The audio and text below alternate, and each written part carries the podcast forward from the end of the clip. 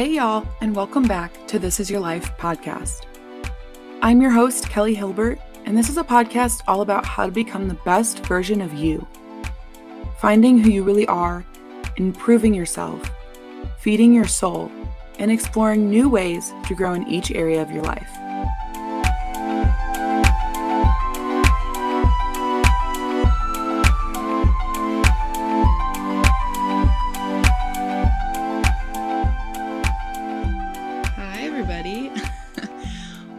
Not to lie to you all. This feels really odd um, talking to you again and sitting here in front of a mic. Even out, writing out this script felt really weird. And I'm sorry if the audio sounds weird or different or just bad.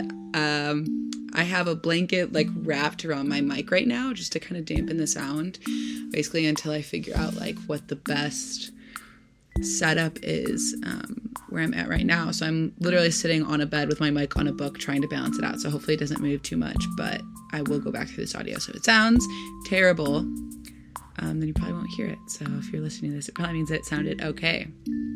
But it has been a hot minute since I've chatted with you.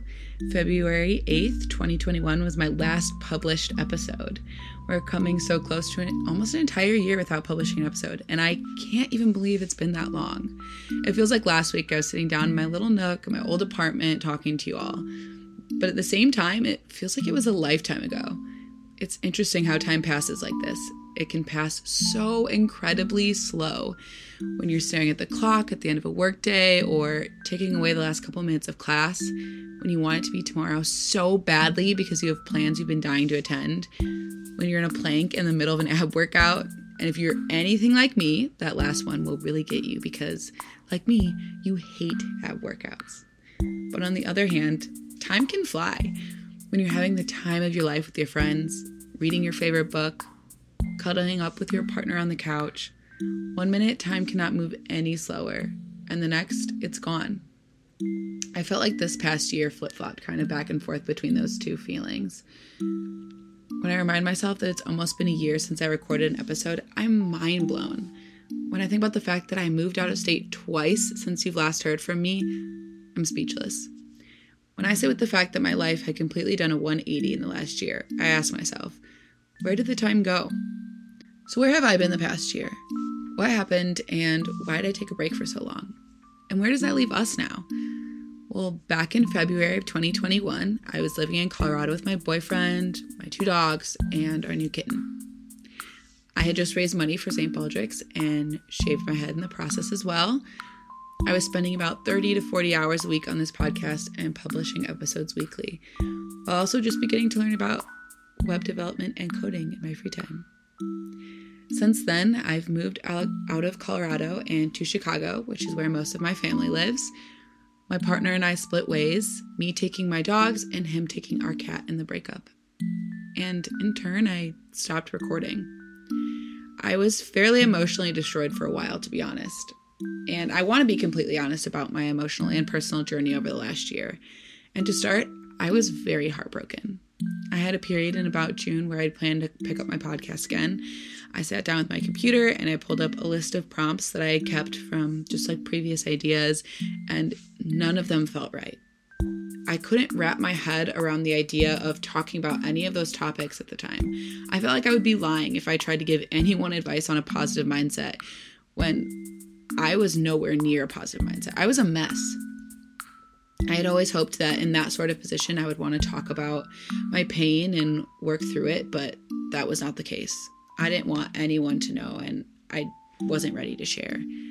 I was depressed, I was lonely, and the last thing I wanted to do was talk about it. So for a little little over 4 months, I worked and I worked and I worked. I worked until I couldn't feel the pain anymore. I spent every Wednesday at my sister's house going to new restaurants and doing new activities in the city. I made new friends at my job, and I spent a lot of time with my family. I ran and I went on walks whenever I could for as long as I could. I cuddled my dogs.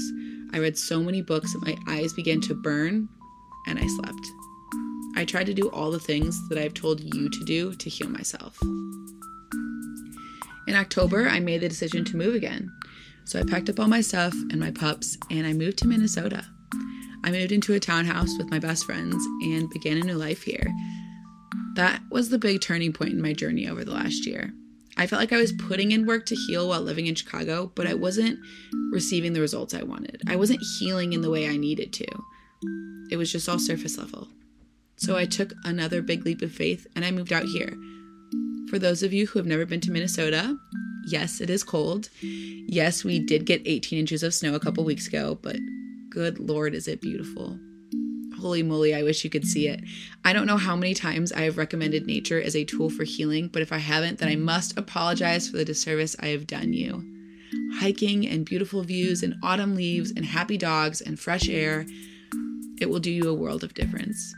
Combining nature and supportive friends and a new space has been so healing. I know I keep using that word, healing, but it is exactly the word I'm looking for putting the scattered pieces of myself back together to be one whole piece, to meld and mend and wield those pieces into a new being that had never before seen the light of day. To heal the bits and pieces of myself, but also create something new at the same time. It's amazing and wonderful and eye opening and a process that I can trust, one I can believe in. Since moving to Minnesota, I have finally found my footing again. I was finally able to acknowledge my pain and my feelings and let them go and move on. I like to say that my soul is on fire here. I've been painting and hiking and listening to music and dancing and working and running and loving on my dogs like never before. I found a version of myself that I haven't seen in a while and I'm not willing to part with. A version of myself that loves each part of my soul and is proud of who I'm becoming. Before I left Colorado, I was having a conversation with a friend of mine who was going through a similar experience of an unexpected breakup with a long term partner. She was telling me how she handles breakups and what has worked for her. She was saying how she lets herself feel everything and truly wallow in self pity and sadness for one week. And then she's done. She gets herself up and begins living again and doing what makes her happy. Now, for me, I tend to need a little longer to wallow. I tried this method and it didn't necessarily work the way I wanted it to. But what she said to me at the end has stuck with me over the last year. She said, I love being alone, and for me to be ready to date again, I will have to enjoy spending time with someone else more than I love being alone. I'm going to repeat this again so you can really hear it. I love being alone, and for me to be ready to date again, I will have to enjoy spending time with someone else more than I love being alone. Now you might be thinking, Kelly, isn't it a bit too soon to be start thinking about dating again, less than a year after your breakup? And first of all, I don't think there's any right time to start dating again. If you're ready, you're ready. But that's not why this statement has stuck with me over the last year. I think about this quote anytime I want to do something an activity, go anywhere, try something new. Usually, when I have something new that I want to do, a new restaurant I want to go to, or attraction I want to visit, I would think about first who do I want to go with? Who would I ask to join me? Which friend would be oh so lucky enough to accompany, accompany me on this journey? Or whether or not I was dating someone if they could join me. Now I think about this statement instead. I remind myself that I want to reach this level of happiness when I am alone, that I want to want to be alone. So I started doing all these new activities by myself. It started small, like going to the movies alone for the first time, which, side note, has become one of my new favorite things. If you haven't gone to the movies by yourself, I highly recommend it. I love being able to see whatever I want, get whatever snacks I want, have any opinions, laugh as loud as I want, cry if I want. Like, no one can interrupt my process of enjoying or disliking that movie and I get to fully react without thinking about other people around me. And for some people, you're probably like, Kelly, I never worry about what other people think of me at the movies, but I am a very socially anxious person. So being able to really just like be solely in my feels at the movies is become one of my new favorite things. But anyway, like I said, I started taking myself to the movies. I took myself out to breakfast and brought a book instead of another person, which was also a big moment for me. If you've never done that, I highly recommend. I started painting more and jamming out to music in my room and reading as many books as I want because now I do love being alone. I don't just tolerate it, I want it. That was a big breaking point for me. Not just tolerating being alone, not just being able to be alone and not be sad, but truly wanting to be alone, wanting space from other people. And not just when I'm over socialized or I've spent too much time with people, but to do activities by myself, to want to go on a walk alone and not have anyone come me because it's more fun that way. And also just not in little spurts, just, you know, generally overall. I don't need another person alongside me to enjoy my life. I am all I need in this life.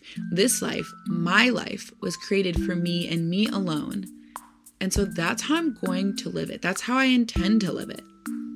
When the time comes, when and if I find someone who I want to join me, I will know that I enjoy their company more than how much I love being by myself.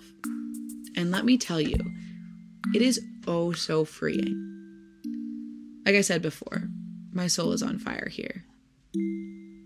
I'm not really sure if I had any plan of where this episode was going to take us, and I don't even want to go through and actually give advice on really anything in this episode. I kind of just wanted to talk about my personal journey and where I'm at with being alone or where I'm at with other people.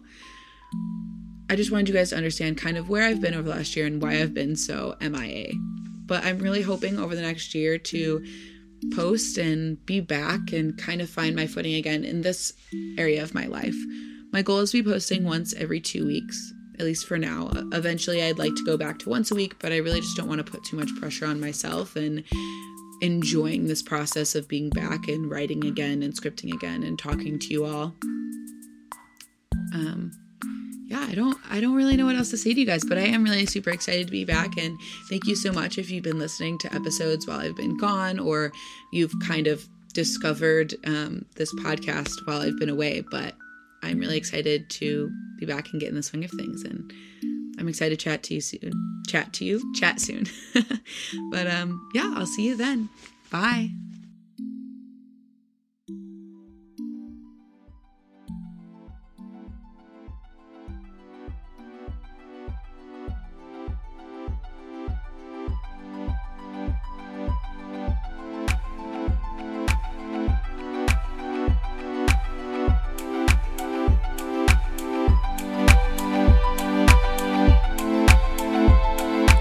Thanks for listening to this week's episode. I hope you all enjoyed and were able to see a different side of things. Please, please, please take a moment to subscribe to this podcast and go like and follow my Facebook page. It's facebook.com slash this is your life podcast. There I post more resources and updates on episodes, as well as overall encouraging content. If you have any suggestions or requests for episode topics, you can email me at thisisyourlifepodcast at gmail.com. And remember, guys, this is your life.